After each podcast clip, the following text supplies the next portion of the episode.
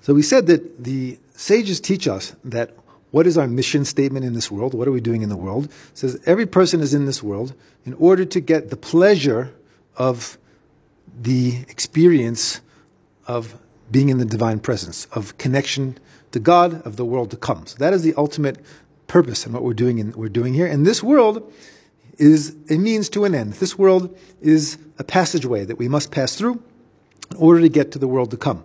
But again, this point of view is is is number one is that this world, um, you know, a passageway has no inherent value. If you if, if you really really what you want to get to is to the banquet hall, so then the passageway is just something to get through as quickly as possible.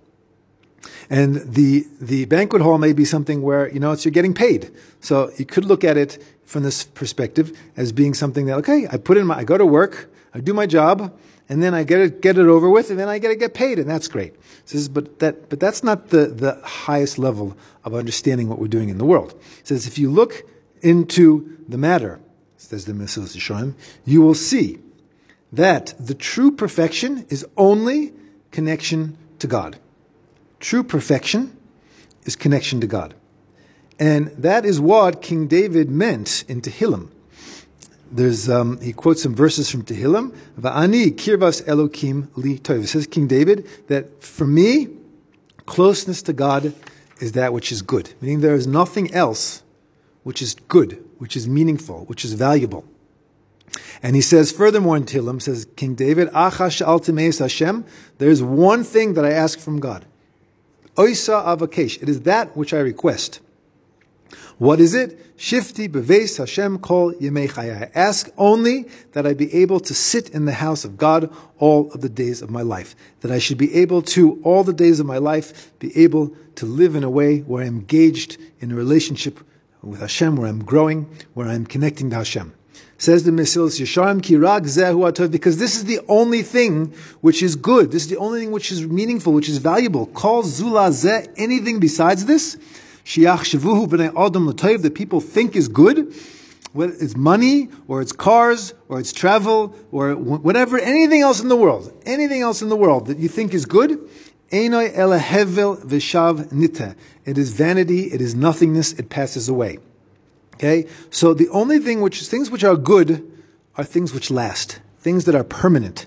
Okay? The only things which are, which are, have true value are things that are real and therefore they don't go away. The only thing which is real that doesn't go away is God. God is infinite. Outside time, outside space, that God is existence. This is, if, if a person, there are other things that are nice. Don't get me wrong. There's so many nice things. There's so many nice things.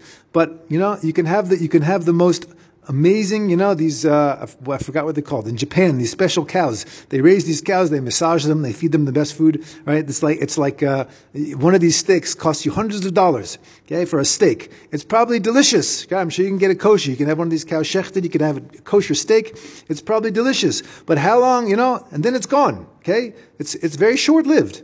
Okay, so the only thing which is really valuable are the things which are permanent, which lasts. Only connection, the only thing which is real good his connection to God. King David says, I don't want any, he's a king. He's got palaces. He's, I don't want anything else. It's the only thing which is good. For, for a person though, to achieve this goodness, so it's fitting that he first toil and try through his own efforts to acquire this goodness, to acquire this connection. And that is that a person needs to put in the effort to connect to God through the power of their deeds. And it is the effect of their deeds which creates the connection, and these deeds are the mitzvahs. Okay, this is what we're talking about. These deeds are the mitzvot. So, in contrast with the first perspective on looking at it, um, which didn't really speak much about this world, is interestingly, when, when King David says, I'm only asking for one thing, and everything else is meaningless, what's he talking about? He's not talking about the world to come. He's talking about here. So you understand, if you, if you see it from this perspective, you understand that it's not just that we come here, we do our job, and then we go to the world to come. It's that it's possible to actually get in this world, you can get some sort of a taste of, of that connection, of an experience of that connection to God, even while you're here. True, the world to come is the ultimate place where you experience that connection. But this world also is a place where a person has the ability, in some way, that relationship is already here. It's not something that you get afterwards. It's already here, and you can get glimpses and experiences of that connection to God while you're even in this world.